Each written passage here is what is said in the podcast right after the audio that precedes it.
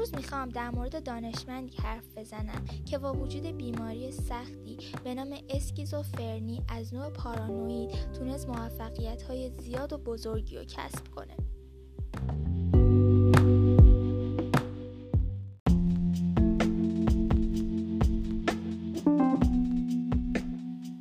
پروفسور جان فوربز نش ریاضیدان نابغه و برجسته آمریکایی که برنده جایزه نوبل اقتصاد.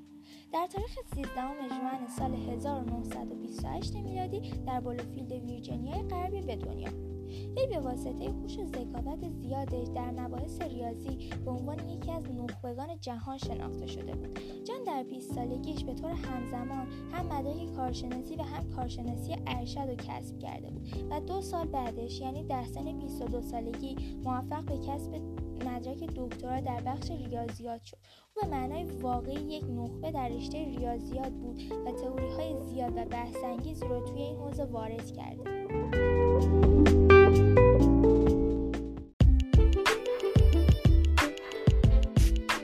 شاید براتون سوال پیش بیاد که بیماری جان یا همون اسکیزوفرنی چه بیماری در سن جوونیش یعنی سال 1958 به بیماری روانگسیختگی همون اسکیزوفرنی پارانوید مبتلا شد.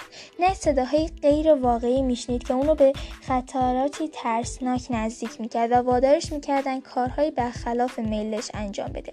رفته رفته بر شدت توهمات اون افزوده شده بود و پزشکان بیماری اون رو اسکیزوفرنی در حال پیشرفت تشخیص داده بودن. این پیشرفت اینقدر سریع بود که اون زندگیش در معرض نابودی قرار گرفتن. به طوری که ناگزیر شد از همسرش جدا بشه و در این حال صندلی استادی خودش رو توی دانشگاه هم از دست داد. نه ابتدا از خود سرسختی و مقاومت هر ترفندی که شده از بیمارستان به حتی از نظارت مستقیم روانپزشک فرار کنه. اما با شدت گرفتن بیماریش کم کم به درمان تن داد. جدا از درمان آنچه بیشتر از همه به نش کمک می‌کرد تلاش آگاهانه ای بود که اون از خودش نشون می‌داد. پزشکان بیماریش را نوعی اسکیزوفرنی هزیانی همون پارانویی تشخیص داده بودند که با افسردگی خفیف و کاهش اعتماد به نفس همراه شده بود. او با تمام توان سعی می‌کرد تا محتوای ذهنی بیمار خود را ذره ذره اصلاح کند. این فرایند جبرانی چیزی نزدیک به سی سال از بهترین سالهای عمرش را گرفت. اما امید و اراده او که از خود نشون داد کار خودش را کرد و ریاضیدان نابغه بالاخره از بند بیماری نجات پیدا کرد.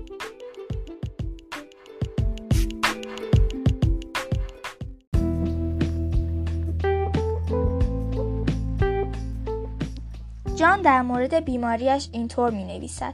به مرور زمان سعی کردم بخش بیمار ذهن خودم را شناسایی و پاک کنم. سعی کردم رفته رفته ذهنیت آلمانه ای را که از قبل داشتم بازسازی کنم. این کار خیلی طول کشید. خیلی چیزها را از من گرفت. اما فکر می کنم الان دیگر بخش اعظم آن هزیان ها و آن توهمات را دور ریختم. اینکه در این سن و سال هنوز می توانم یک ریاضیدان و تئوریسین فعال باشم به این معنی است که من در مبارزه با بیماریم موفق شدم. جان زمانی که استاد دانشگاه بود با دانشجوی خود آلیشیا ازدواج می کند و آنها دارای دو فرزند پسر می شوند. فرزند نخستشان که درست همزمان با شروع بیماری پدرش به دنیا آمد ریاضیدان است و از بعد حادثه درست مانند پدرش به بیماری اسکیزوفرنی هزیانی مبتلا است او نیز سالهاست که تحت نظارت و درمان پزشکان قرار دارد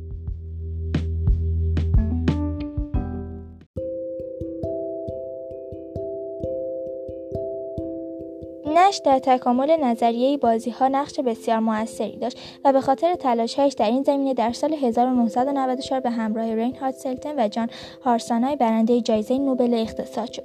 او در سال 1999 میلادی از دانشگاه کارنگی ملون دکترای افتخاری علوم و تکنولوژی دریافت نمود.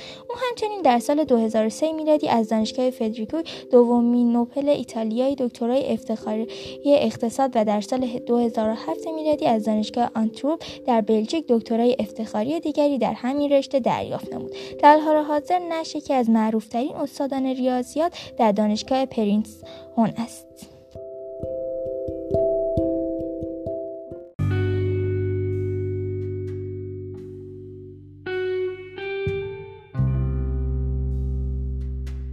یک ذهن زیبا. نام کتابی است که درباره زندگی پروفسور جان فوربزنش ریاضیدان برنده جایزه نوبل و مسائلی که به دلیل بیماری اسکیزوفرنی با آنها مواجه شد.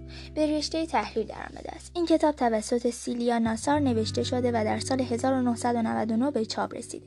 بر اساس این کتاب فیلمی سینمایی به همین نام در سال 2001 میلادی ساخته شده که صحنه‌ای از آن تفاوت‌هایی با زندگی واقعی جان نش دارد. درختان نون درخشان نیز عنوان فیلم مستندی درباره نش است که نگاه دقیقتر و وفادارانهتری نسبت به زندگی او دارد. جانش در حالی که تنها یک ماه به تولد 87 سالگیش مانده بود به همراه همسرش آلیشای 82 ساله در یک تصادف جان باخت. او به همراهش لوئیس نینربرگ که سالها با هم کار کرده بودند به نروژ سفر کرده بود تا جایزه ریاضی آبل را از هارالد پنجم پادشاه نروژ دریافت کنند آنها از نروژ به آمریکا بازگشته بودند و جانش و همسرش از فرودگاه به سمت خانه در حال حرکت بودند که تاکسی آنها تصادف کرد. راننده تاکسی حامل آنها در حال سبقت گرفتن از ماشین دیگری بود که کنترل خود را از دست داده و با نرده های محافظ بزرگراه ترن پایک ششمین بزرگراه پرتردد آمریکا برخورد کرد. به گفته پلیس نیوجرسی بر اثر تصادف جان نش و همسرش از خودرو به بیرون پرتاب شده و به نظر می رسد آنها کمربند ایمنیشان را نبسته بودند. خلاصه دانشمند ریاضیات اقتصاد تعادل نش هندسه جبری معادله دیفرانسل با مشتقات پاره‌ای در 23 می 2015 در نیوجرسی آمریکا کشته می شود.